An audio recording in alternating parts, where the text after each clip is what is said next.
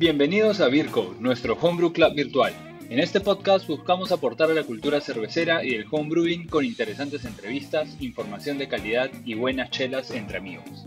Si tienes preguntas, dudas o comentarios, recuerden contactarnos en nuestro Instagram virco.pe. Ahí también puedes solicitar el link para unirse a nuestro servidor de Discord y poder seguir disfrutando del mundo de la chela artesanal y del homebrewing. Espero disfruten de este episodio.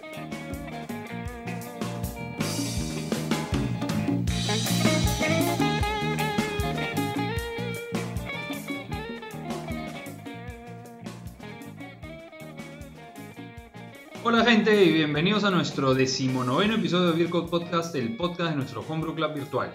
Si aún no lo han hecho, síganos en Instagram, virco.pe y pónganse en contacto con nosotros para darles acceso a nuestro Discord, donde compartimos experiencias relacionadas a este hobby que tanto nos apasiona. Recuerden que este club es virtual y gratuito, para que podamos seguir creciendo la cultura cervecera en el Perú y, por qué no, en Latinoamérica. Como siempre voy a empezar agradeciendo a nuestros aliados, como nos gusta llamarlos, a la gente que ofrece descuentos para los integrantes del club. Si pertenecen al club y se han registrado, tienen acceso a descuentos en insumos en red cervecera, making beer y descuentos en algunos equipos con bruma. Así que gracias Pancho, Silvia y Baña por el apoyo que siempre nos dan.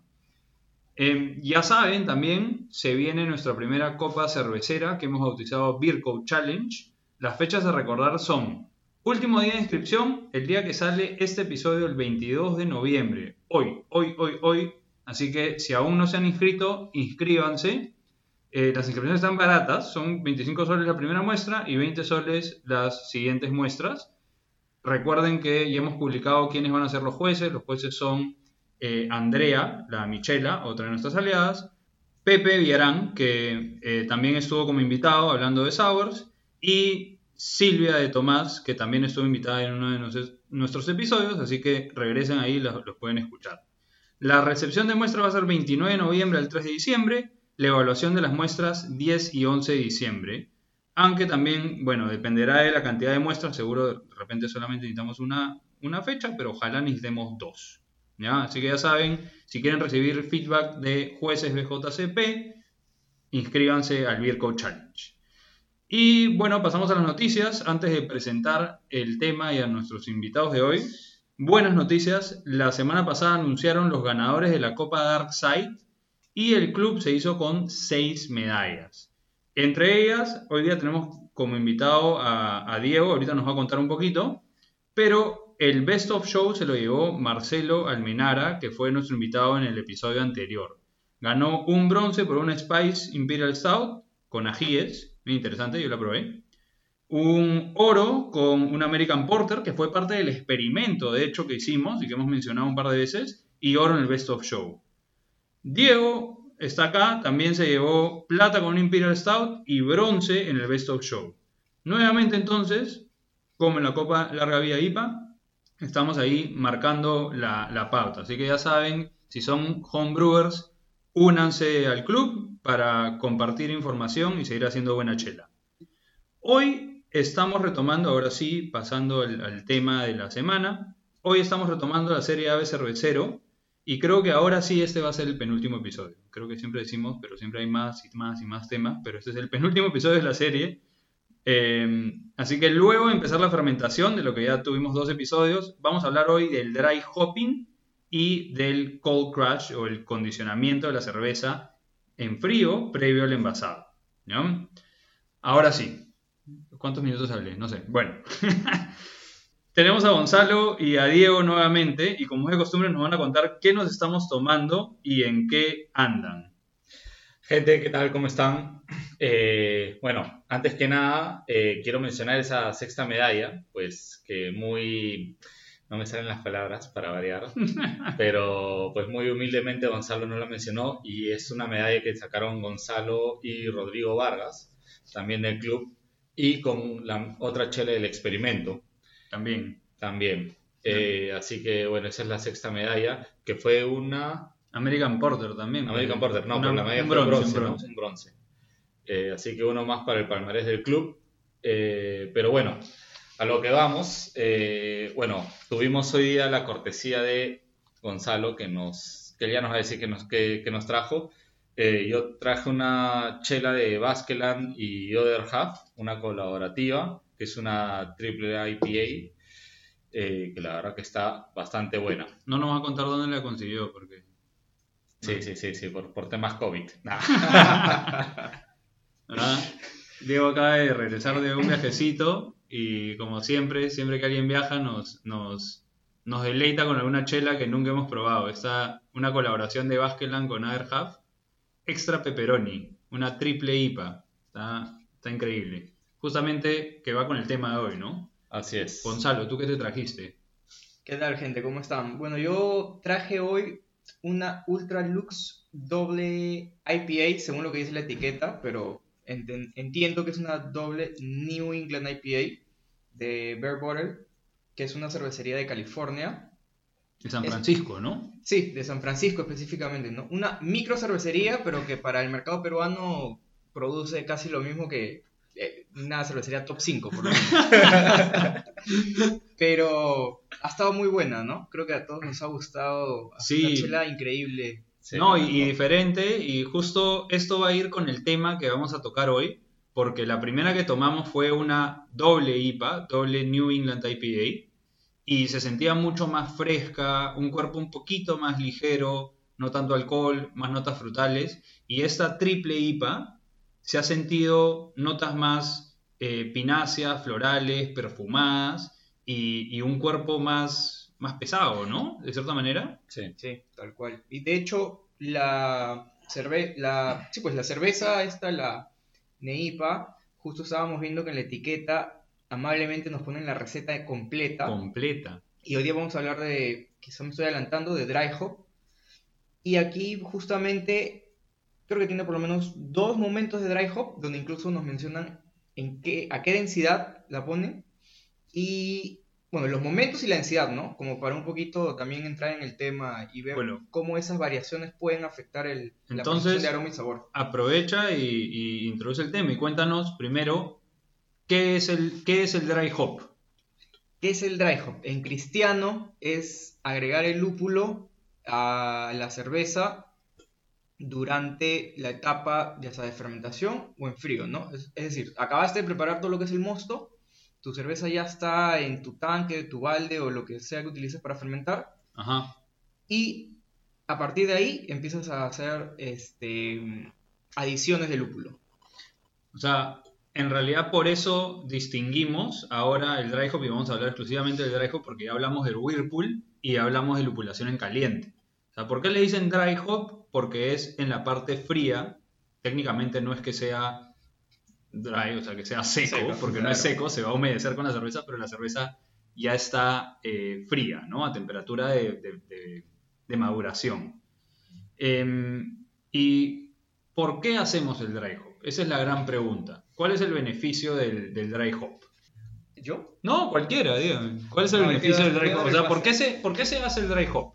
Ahí quisiera que esa, esa respuesta nos la dé el experto en lupulización. Meda- Medalla de oro, larga vida ahí para...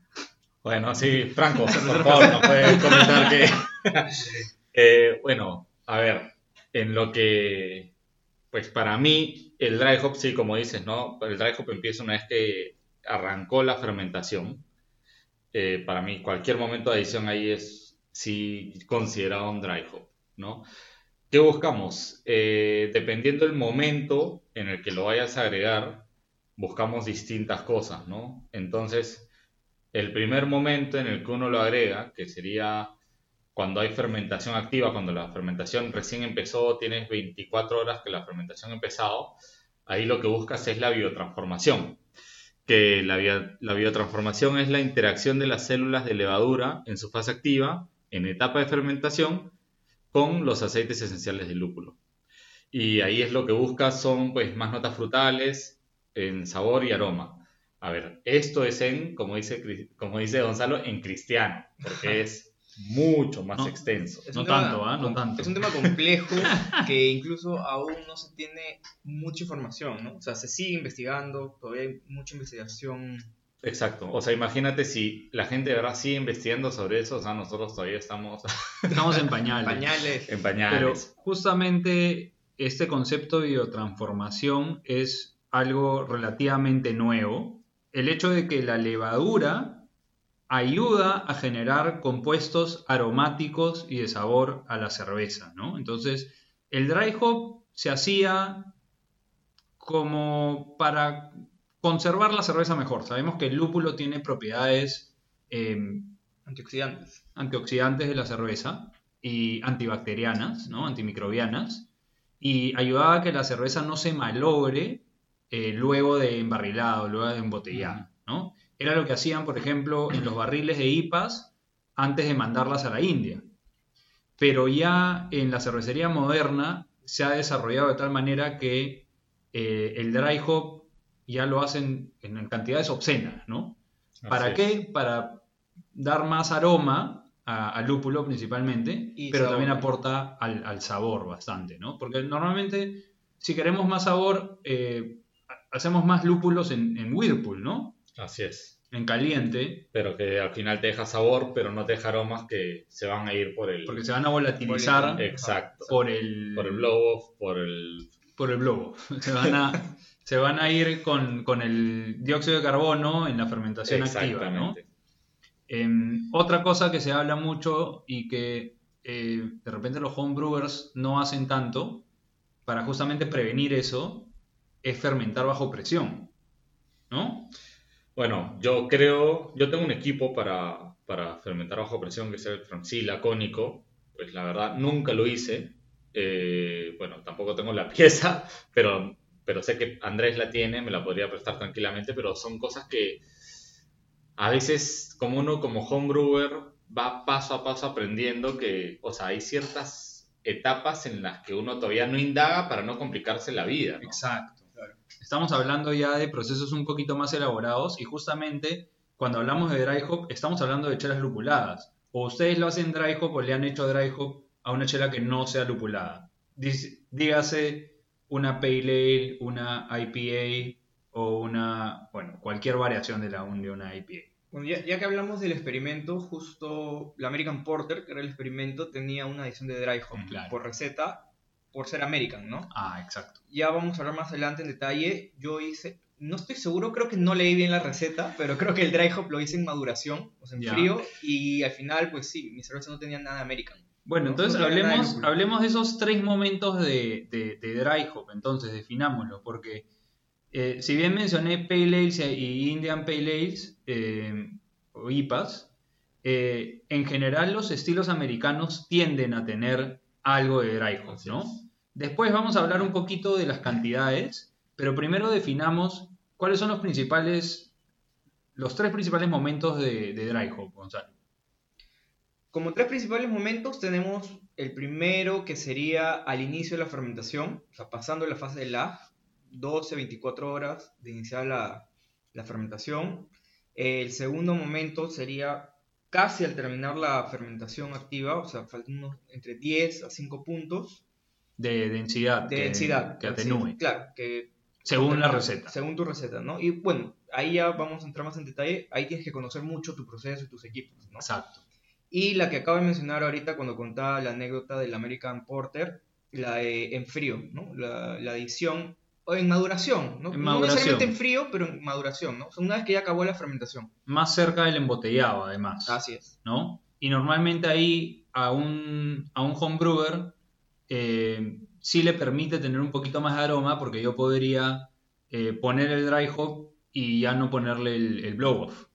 ¿no? Ya no ponerle el airlock para que justamente el aroma no se volatilice y salga, sino que se concentre un poco más. la razón por la cual eh, recomiendan hacer este tipo de proceso bajo presión es porque bajo presión los compuestos aromáticos volátiles se solubilizan mejor en el bueno, en la cerveza, en ese momento, ya está, en, está en ese limbo entre mosto y cerveza, ¿no? Y la verdad es que, o sea, yo creo que si ya tienes la cerveza terminada, o sea, terminada en la etapa de fermentación, ¿no? Que ya es propiamente dicho una cerveza, o sea, la presión que vaya a aguantar con, el, con la edición del dry hop en esta tercera etapa que estás mencionando de maduración, eh, igual siempre va a generar un poco de presión. Pero es tan mínima que ahora cualquier balde la, la, la- la va a aguantar. ¿no? Exacto. O sea, es menos de un bar, este, hasta menos de 0.5 bares, me animaría a decir. Acá, acá hay algo que yo siempre menciono y es que como homebrewer, si quieres hacer buenas IPAs, tienes que tener buenos equipos. No sé si ustedes están de acuerdo. Y por buenos equipos me refiero equipos de acero, Acero, equipos que aguanten presión. Sí, porque creo yo, teniendo la suerte de trabajar con equipos de acero, este, el éxito del dry hop y todo lo que es aroma, sabor, viene mucho de la temperatura y la presión. La temperatura del dry hop. La temperatura, claro, en el momento que lo estás haciendo, Ok. la presión a la que te, y a la presión a la que tengas la cerveza. Vaya- vayamos a eso entonces. ¿Qué me dicen de la temperatura de dry hop? Porque hay algunos que dicen que eh, el dry hop se, se aprovecha mejor a, voy a poner un promedio, 14 grados, y hay otros que prefieren hacer el dry hop en frío, ¿no? 5 por ahí, cuando ya estás inclusive en el cold crash. Yo, si te digo mi experiencia, eh, si es que voy a draghopear dos veces, hago una en biotransformación. La verdad, no muchas veces lo hago porque no entiendo O sea, mucho la a los 2, la- 3 días, Sí, no entiendo mucho la biotransformación, entonces de verdad no suelo hacerlo. lo haces porque te han dicho. Lo hago porque me han dicho, porque lo leo. Eh, pero sí, para mí algo fijo que siempre es, es yo comienzo, hago siempre una, un, mi dry hop lo hago a 14 grados. Ya. Lo mantengo un día y después comienzo con el cold crash. O sea, eh, pero esto ya sería eh, En la etapa de maduración. en la etapa-. O sea, entonces, eso para mí es mi dry hop, o sea, de rigor es ese. En todas mis IPAs, dry hopeo a 14, lo mantengo un 24 horas en 14 y empiezo el cold crash, que más o menos dependiendo lo apurado que esté, Claro. eh, Y no- lo mantengo 2-3 días más. Y en este caso no purgas, lo dejas Eh, con todo el... Dependiendo del fermentador que use, si es que uso el cónico, sí lo purgo, eh, pero igual al final ya es, o sea, al final purgo para ya pasar a embarrilar. Ya, ese es otro tema. ¿Les parece si abordamos brevemente cada punto de la fermentación como para estructurar un poquito Sí. la, Dale, dale. el dry hop? Entonces, Diego, justo estabas hablando de buscar la biotransformación, que era dry hopear al inicio. Exacto. No, o sea, a temperatura de fermentación, entiendo, a las 24 horas de que comenzó la actividad. Una parte, ¿no? Una, claro, gramos. Eso, eso es ¿Cuántos importante, gramos? eso es importante, porque si vamos a hablar de dry hop, hay que definir cuántos gramos por litro, porque mucha gente solamente sigue su receta, Exacto. pero cuando hablamos de dry hop, y en especial en, en chelas lupuladas, hay que considerar cuántos gramos de lúpulo por litro estoy poniendo en el dry hop, independientemente de cuántos momentos de dry hop uso, ¿no? Exacto. Eh, yo, dependiendo del whirlpool que haya hecho, que normalmente si son para IPAs, si hago un buen whirlpool, eh, para el momento de la biotransformación no uso tanto, uso alrededor de 3 gramos por litro. O sea, uso entre, de verdad entre uso, o sea, mis, mis lotes son de 18, Claro. uso normalmente entre 40 y 50 gramos, no más. O sea, eso es como Claro. para mí tope. Porque igual sabemos eh, que de este, digamos, el inconveniente, por llamarlo de alguna manera, a este dry hop que se hace al inicio, es que como tiene la fermentación, todavía resta todo el tema de la fermentación activa, puedes perder muchos aromas por el blow, por el blow off, Exacto. ¿verdad? sí. Sí. Entonces, no, claro, de repente agregar más gramos por litro sería totalmente ineficiente, porque, Porque hay estudios que dicen que pierdes como 80% de, Sí. Sí. del aroma. Y, y hay que tener en cuenta que el lúpulo es un insumo caro Claro. y hay que saber usarlo de la manera más eficiente, ¿no? También no vamos a ir a demasiado detalle porque queremos hacer un episodio de experiencias exclusivamente de dry hop, pero hay lúpulos que son más eficientes en esta parte de, del dry hop de biotransformación, ¿no? O sea, los lúpulos que son más ricos en geraniol, citronelol y lin- linalol, que son terpenos, ¿no? Eh, aceites esenciales del, del lúpulo, son los que mejor biotransforman y van a producir pues más aroma, más sabor, ¿no? Entonces, hay que ser inteligente con el dry hop, porque si no, estás, tu dry hop se está yendo por el blow off o simplemente se está sedimentando y no estás Claro, aprovechando. O sea, lo has tirado simplemente por decir que lo hiciste, pero Claro. el, o sea, el objetivo no está no, no, o sea, no lo has cumplido, ¿no? Si, si no se entiende la lógica detrás de, es prácticamente tirar tu lúpulo a- Así es. al tacho. Y entre lo que dices, eh, Gonzalo, los pues tres lúpulos que son los por, por default los mejores para hacer biotransformación para buscarla son el amarillo, el bravo y el centennial. Esos entre, son entre algunos, sí. entre otros. El Y lo- Cascade y los más también disponibles bueno. también, Sí, ¿no? Son súper disponibles. Porque ahorita se habla mucho del Strata, del Idaho 7, por ejemplo, aunque el Idaho 7 dicen que es mejor para Whirlpool. Para Whirlpool porque es un- tiene lo que llaman el survival. O bueno, lo llaman lúpulo survival. Claro, Janish. Sí. Eso. Sí, entonces eh, aquí, aquí nos estamos yendo un poquito más allá porque es importante, yo creo, para un, para un homebrewer que quiera hacer mejores chelas lupuladas, que no simplemente siga una receta o siga lo que le dijo no sé quién, sino que acá el, el research que hemos hecho y los libros que nosotros hemos leído son The New IPA y La IPA no pasa de moda, que son liberazos para la gente que quiere hacer mejores, mejores IPAs, ¿no? ¿Y cuál es el segundo momento, Gonzalo, que dice ahí Castellani en su libro sobre el dry hop?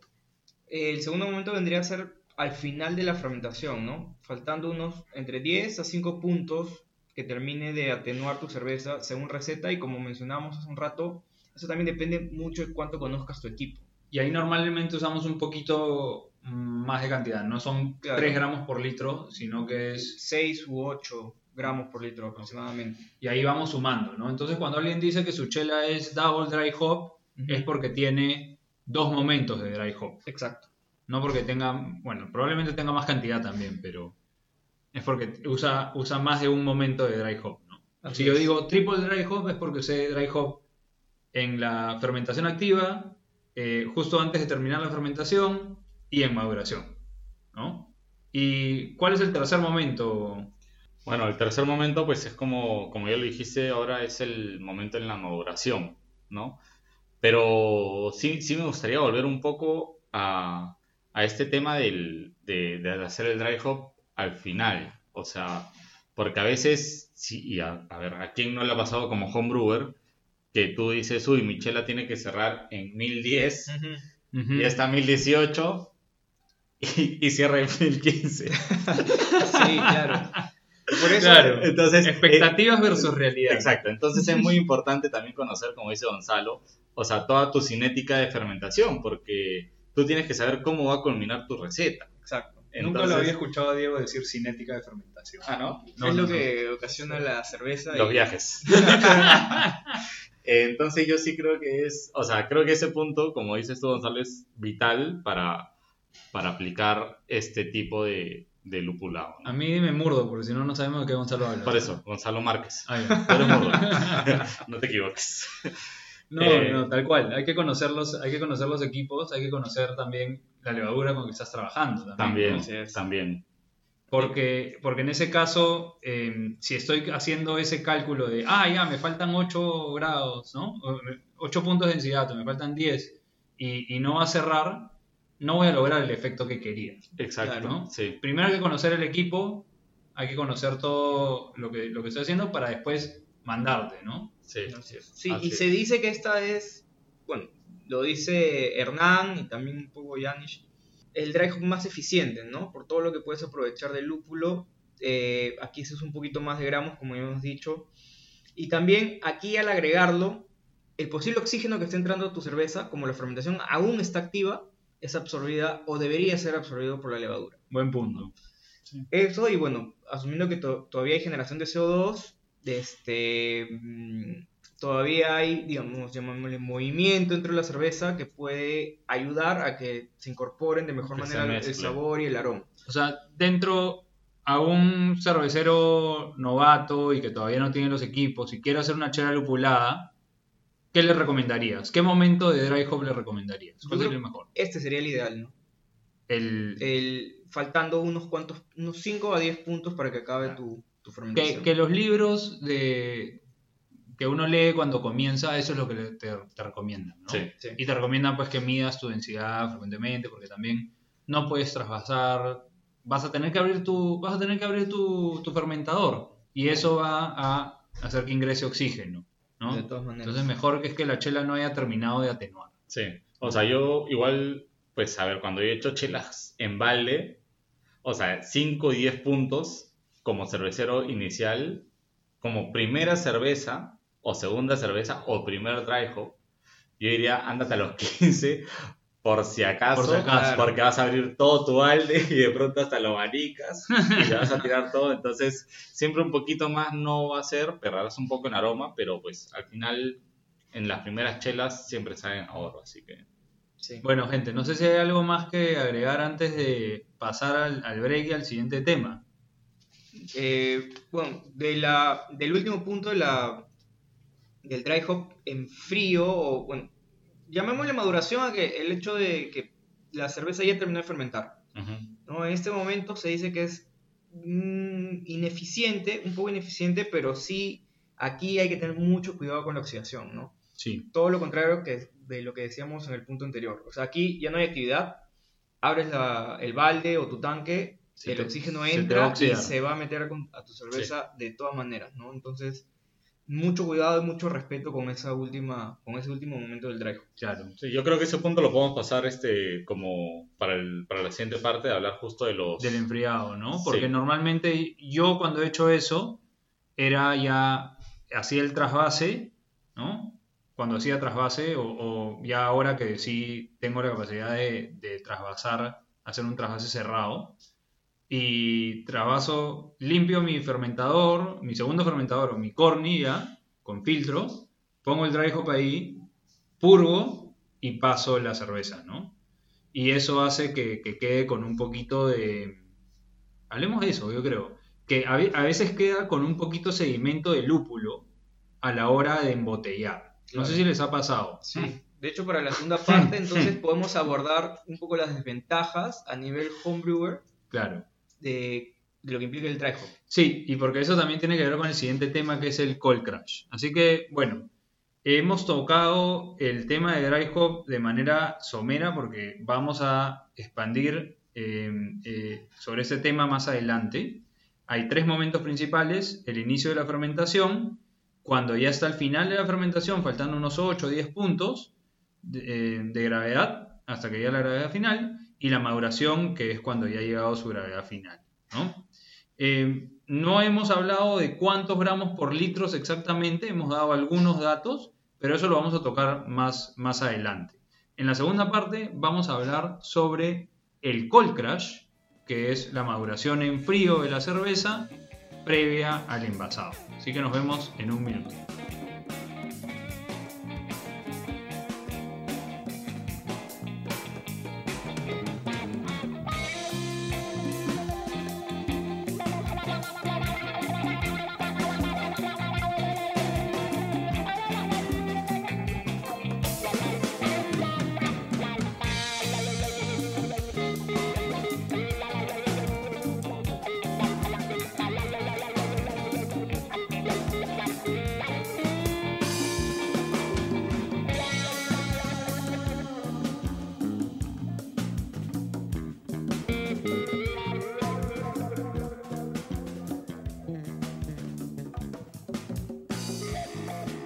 Hola gente, bienvenidos de vuelta y ahora vamos a tocar el tema de el cold crash. Así, con esa pronunciación. por. A ver, Diego, tú.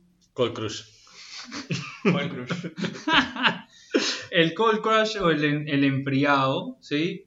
Que es la etapa, digamos, vamos a decir que es después del dry hop, pero efectivamente hay un dry hop en frío, que es lo que estamos hablando.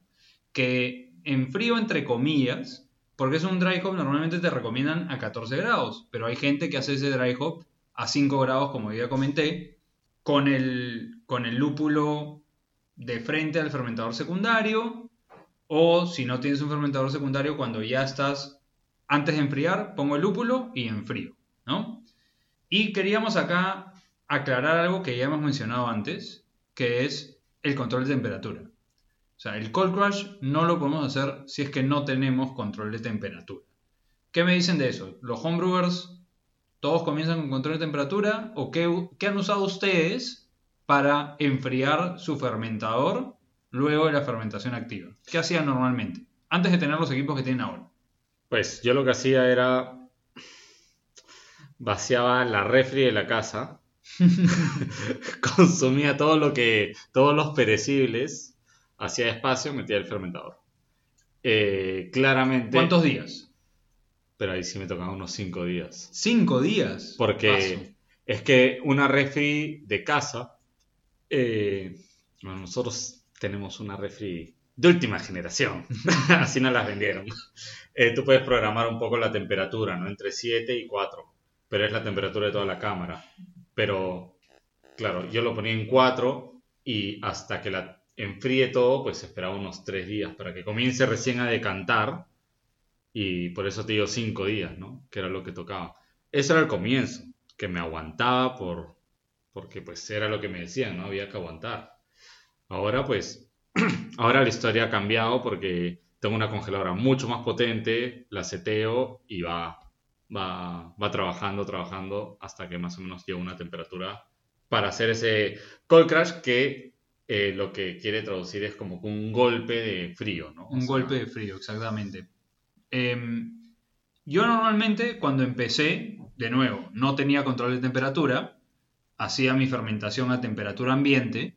Si lo hacía en invierno probablemente era 16, 17 grados, variaba obviamente.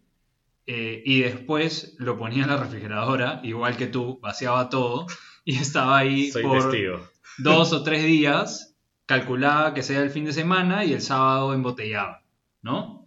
Pero, ¿qué es lo que logramos, Gonzalo, con el, con el cold crash? ¿Por qué es importante enfriar tu chela por unos días antes del embotellado?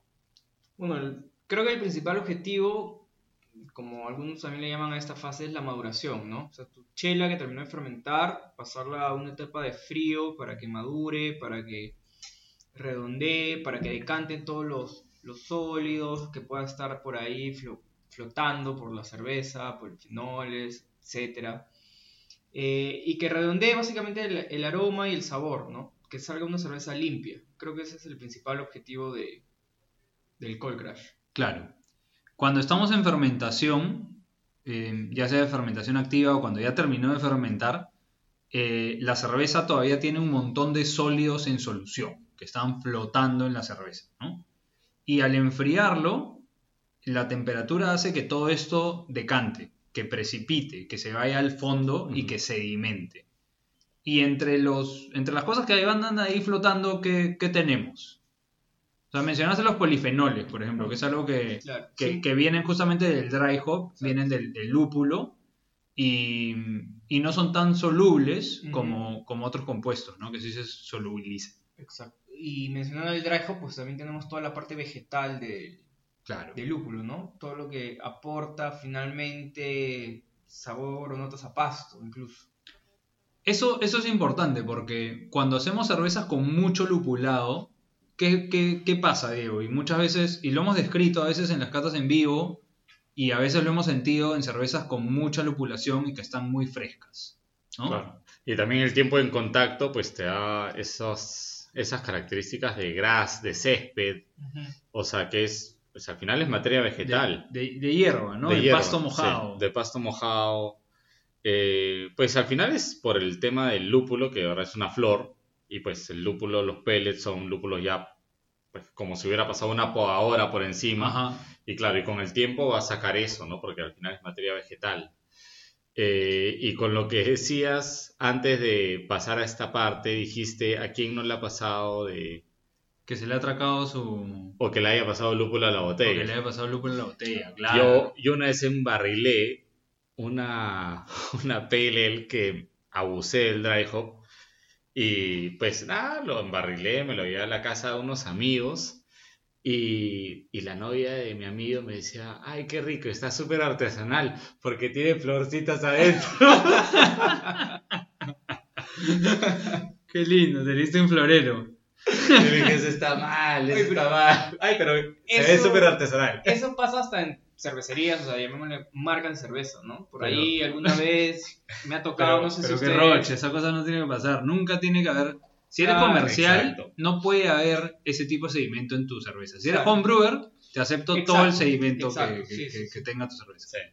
Especialmente porque estás condicionando también la cerveza en botella, Exacto. ¿no? Eso, eso es lo otro. O sea, lo Por- decía justamente para hacer hincapié en el tema de cuando echas demasiado lúpulo, tienes que tener bastante, o tienes que tener presente esto, ¿no? O sea, Ajá. darle un buen tiempo de maduración Exacto. y una buena temperatura controlada. Y bueno, si eres una cervecería a la presión correcta, ¿no? Que es Por algo eso. que los homebrewers es, es una variable que nosotros no normalmente no podemos controlar.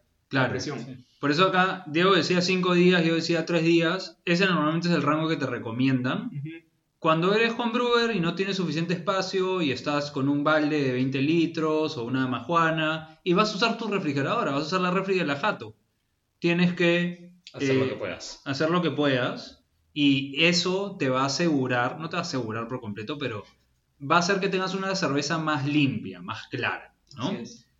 ¿Qué me dicen de la gelatina? Muchos, porque no pueden justamente em, madurar en frío por mucho tiempo por no tener el espacio, por no haber invertido de repente aún en, en una cámara de frío, usan gelatina como clarificante.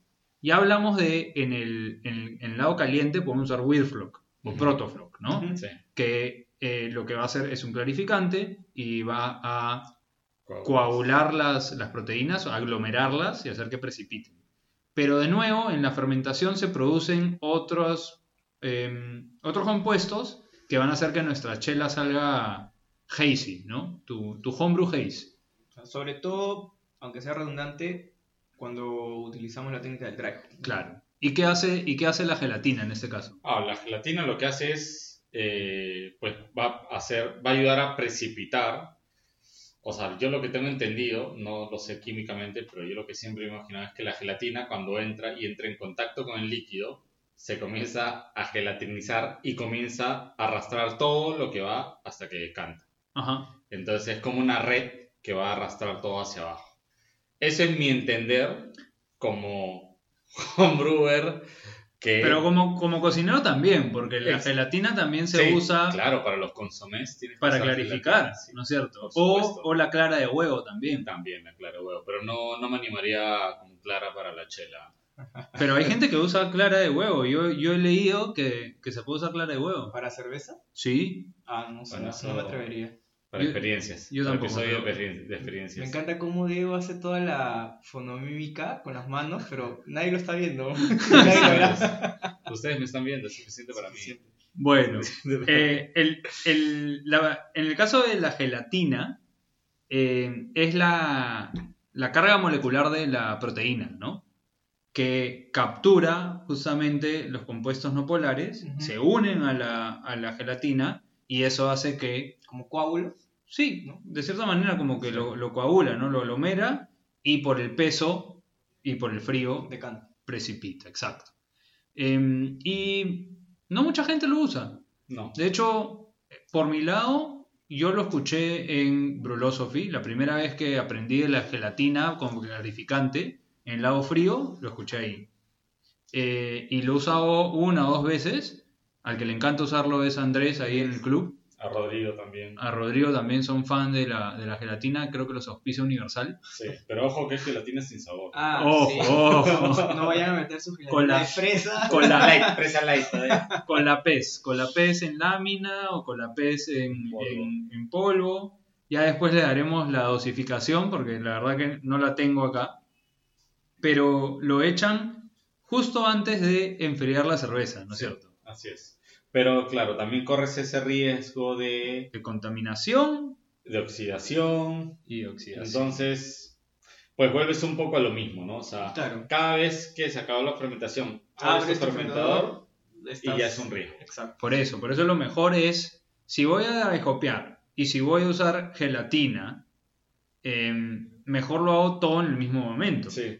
¿No? O sea, yo, por ejemplo, si fuese a usar las dos partes, agarraría, haría un dry hop, metería la gelatina y empezaría el enfriado tres días y listo. Que vaya con Dios esa cerveza. Ah, mira, yo nunca he usado gelatina, pero justo esa pregunta venía a mi mente.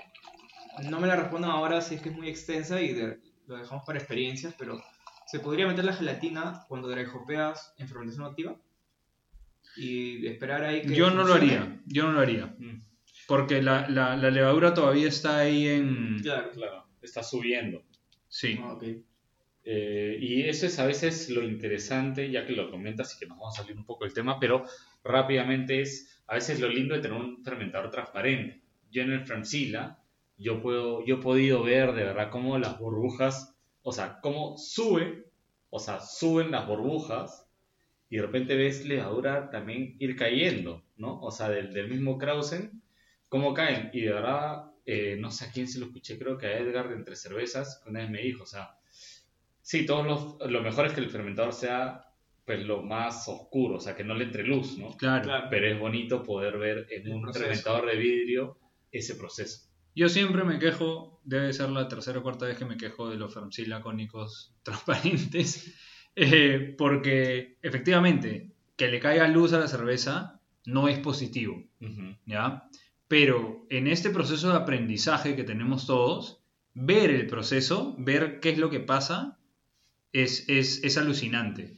Y cuando veo con el Cold Crash cómo la cerveza aclara con el frío, es increíble. Pero depende también mucho de la levadura, ¿no?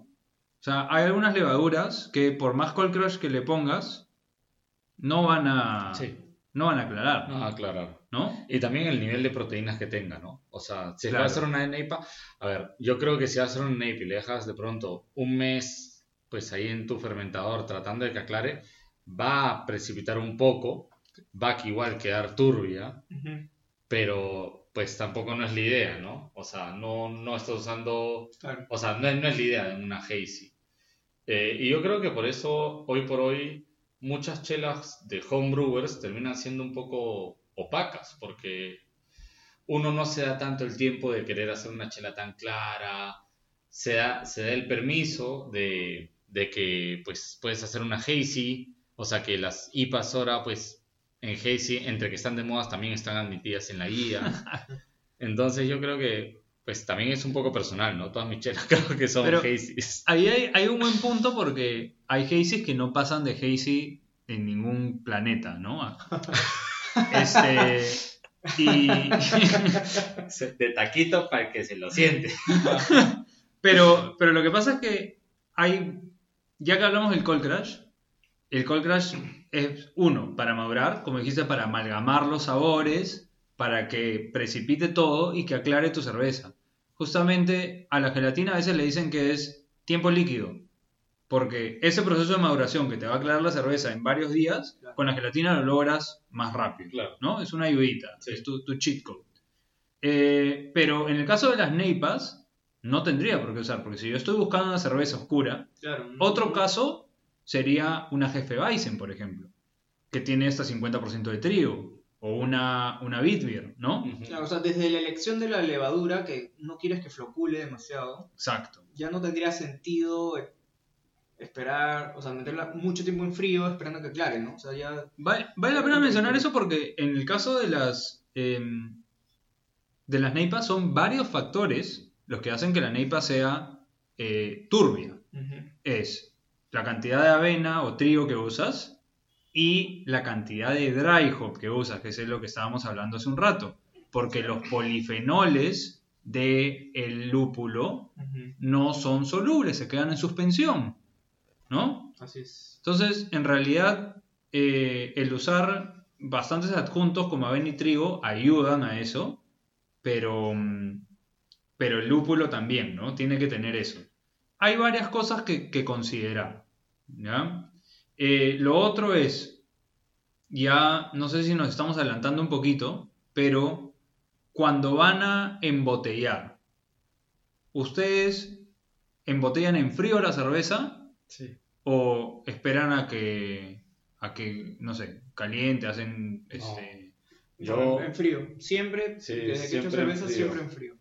Claro, de hecho, dependiendo ya Lo que pasa es que después la botella la vas a dejar pues a temperatura ambiente. Claro. Claro, bueno, sí, sí, sí. Pues sí. O sea, si Ya, vas ya. a... Nos ha pasado, nos ha pasado. Acuérdate, Diego, acuérdate de esa Pero- Black IPA que la, hicimos. la vas a dejar a temperatura ambiente siempre y cuando hagas una fermentación pues con una condicionamiento en botella. Exacto. Sí, O exacto. sea, uses azúcar o dextrosa, Sí. ¿no? Para esa segunda fermentación. Acuérdate de eso porque es algo que nadie puede hacer. ¿De acuerdo? verdad, es verdad. Y menos con un transporte previo. Claro. Una vez que ya enfriaste tu chela y la vas a embotellar, ese fermentador ya no se puede mover. Exacto, tienes que tratar de Lo mínimo posible. llevarlo así, pero como, no sé, como si fuera un vaso llenecito de agua que se va a rebalsar y no quieres que se mueva nada. Y e igual, o sea, siempre va a haber un movimiento y al final, si es que tienes mucho truba al fondo, también es contraproducente. Pero eso creo que lo vamos a dejar ya para, Eso lo vamos para a el dejar último para, ABC, ¿no? eso lo vamos a dejar para, para más adelante, para el siguiente. Pero de todas maneras hay que tener mucho cuidado después del cold crash de no mover el fermentador, porque todo eso que sea precipitado, Claro, que sea una cama compacta que no la quieres mover para nada porque justamente eso es lo que buscabas claro. con el cold crash. Pero ¿qué es lo que pasa? Que no necesariamente va a ser tan compacta. Porque tienes como sedimentos, como láminas, ¿no? Y tienes todo el sedimento producto de la, fer- de la fermentación, pero después tienes todo lo demás que se ha demorado más en sedimentar. Y que con cualquier movimiento va a pasar, Sí. ¿no? ¿Qué hacen ustedes con las últimas cervezas que embotellan, por ejemplo? Te las doy. Esas normalmente son las mi, eh, mi prueba de prueba carbonatación. de carbonatación. Claro, sí, esas Ah, últimas son las primeras que Tal abro. cual, se marcan y a ver cómo avanzó la carbonatación. Sí, las dos últimas. La primera, normalmente, porque lo que pueda arrastrar. Y pues la última o las dos últimas. Esas no las mandas a la competencia, No, al Virtual Challenge. no, esas no. Imposible, imposible. Imposible. No ganan. No pasan, no pasan. Eh, bueno, gente, no sé si hay algo más, porque este tema del cold crash es, cortito. De hecho, hemos hablado un poquito de cómo prevenir también eh, la oxigenación, ¿no? ¿Qué me dicen? Algo importante, del, del blow-off. Cuando hacen el cold crash, le cambian de tapa, lo tapan o simplemente le dejan el blow-off. Dependiendo del equipo que tengas, eh, cuando yo fermentaba en balde, le dejaba el airlock porque para los baldes no es que venga un tapón. Entonces, No, va, no va a haber mucha presión negativa. También, sí. Claro, exacto, sí. O sea, al final, pues, porque la, la presión igual, pues entrará un poco de oxígeno, que de verdad es, Debería ser O sea, mínimo. es mínimo, ¿no? O sea, y al final yo siempre creo que ya tienes ahí una capa de CO2 protectora y no va a dejar que se mezcle. Bueno, pero ¿qué hay de los que usan manguera a, un, a una botella con sanitizer? Porque yo sí he escuchado que si es un volumen grande y la temperatura baja rápido, eh, puede llegar a chupar el sanitizer. Sí, por la presión negativa del cambio de temperatura. A ver, ingeniero. No, bueno, ahí básicamente, si es así, tu equipo tendrías que buscar la manera de cerrar. De taparlo mejor, blow ¿no? off, Claro. Porque al enfriar la cerveza, a, a- a ver ese cambio de temperatura, vas a generar presión negativa. Vas a generar presión negativa. Entonces, si, estás si está conectado a un recipiente con agua, probablemente pueda Pueda succionar. funcionar un poco, ¿no? Claro. Pero dependiendo pues el, el tamaño también, ¿no? A nivel homebrewer, que pase eso. Sí, yo creo que es- mm, es Creo que mínimo. difícil, sí, mínimo. Y, porque, y por eso también es un poco el volumen que tengas en el, dentro de tu fermentador, ¿no? O sea, si Ahí, un- ahí sí diría cuidado de, de tener tu, tu botella y tu off a una, un nivel más bajo, ¿no? Claro. Porque eso dificulta que, Exacto. que lo sí. chupe. Exacto. No, no, o sea, no tengas tu globo arriba del fermentador porque fijo se lo- Y una vez que pasa un poquito, te lo chupa simplemente por. O sea, porque así es la No, física. claro, claro. Tiene que ser abajo. Y Sí. te fregó la cerveza al final. Al final, final. Sí. Pero ah, no sé, pues yo uso balde aún y personalmente no le quito el. El se me fue el nombre. El airlock. El airlock, ¿no? Porque la presión negativa que se puede generar creo que es mínima en- y ahí me- el airlock con el líquido sanitizado adentro me está protegiendo lo suficiente. La trampa de aire, para que nadie nos diga alienados. Eso, Eso. sobre todo Martín. Yo sí quería agregar algo que, mm, sin entrar mucho en el tema, hay que tener en cuenta que el dry hop, cualquier momento, en, en cualquier momento en que se haga el dry hop, agrega amargor, ¿no? Normalmente cuando hacemos las recetas en, en los programas que, que se puedan usar, te calculan los IBUs según la... Simplemente en base a los alfa-ácidos, ¿no? Pero hay que tener mucho cuidado porque el dry hop de por sí agrega amargor debido a las humulinonas, ¿no? que, Ah, es- que son los alfácidos oxidados. Eso solo para tener en cuenta, ¿no? Que, no sé, pues haces tu receta y en el programa X y te sale que es 30 de IBU, pero si estás agregando dry hop, debes tener presente que también vas a agregarle cierto amargor a, a tu cerveza. Bueno, gente, ahí un, un dato extra, porque obviamente vamos a tener un episodio extra de, para expandir sobre, sobre el dry hop, porque nos hemos quedado cortos de un tema reciente, un tema que está súper estudiado, que hay un montón de información, y para quienes quieren hacer buenas chelas lupuladas necesitan saber más al respecto, ¿no? Entonces, ahora sí, para todos los homebrewers que nos escuchan, espero que esta conversación sobre Dry Hop y Cold Crash les haya servido. Si les sirve y les ha parecido entretenido, por favor, compartan nuestro podcast en redes sociales. Es muy fácil, lo pueden hacer directamente desde Spotify, pueden likear en, en Spotify, seguir nuestro podcast. Pueden hacerlo a través de Instagram en beercode.pe y si tienen dudas o comentarios también pueden escribirnos a beercodeperu.gmail.com ya saben, el Beercode Challenge hoy, lunes 22, último día de inscripción. Escríbanos, participen para recibir feedback de jueces. Nos despedimos, nos vemos en un par de semanas. Chao gente, salud. Gracias, gente. Chao, gracias por estos 19 episodios. Salud. Y compartan, P. La música que escuchas es La Bicicleta de Alan, grupo peruano a quienes puedes encontrar en Spotify. Si disfrutaste de este episodio, no dudes en compartirlo y mandarnos tus comentarios. Si también eres homebrewer, anímate a participar de nuestro club. Es completamente gratuito. Solo necesitas contactarnos a través de nuestro Instagram beercode.pe o nuestro correo beercodeperu.gmail.com y te enviaremos el link para unirte a nuestro servidor de Discord. Nos vemos en un próximo episodio. Muchas gracias por escucharnos y salud.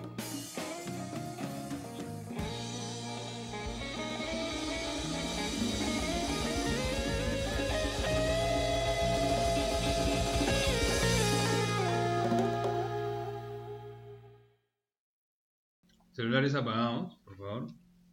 Ahora sí se puso seria la cosa. ¿no? Sí, Sin- bueno, no apagados, pero sin. Antes no nos pedían esa cero huevada. volumen, ¿no? cero volumen. Antes no nos pedían esa Que huevada. no vibre, ya. Ok. Oye, eso no lo pongas como blue, pero me siento un huevo cuando lo escucho, bro. Aló. Sí. Sí. Me siento un huevo, digo, qué idiota. Y ahorita, después, pico. Pero está. Ah, está para Está comerse buenaza, panqueques en el desayuno. Alucina. Pero Muro nunca va a saber qué es eso porque no toma chela antes de las 12. ¿Panqueques en el desayuno? ¿Con chela? Rico. Mm, Sí, eso. ¿Has probado? O sea, Deberías. Con esta la hago. yo creo que de ahí ya tienes un problema. Sí. Depende de qué desayunes. Y el Si problema se llama alcoholismo. Si desayunas a las 4 de la mañana después de una juerga, te viene bien también. Eso es bajona, brother. Llámalo como quieras. es en la mañana.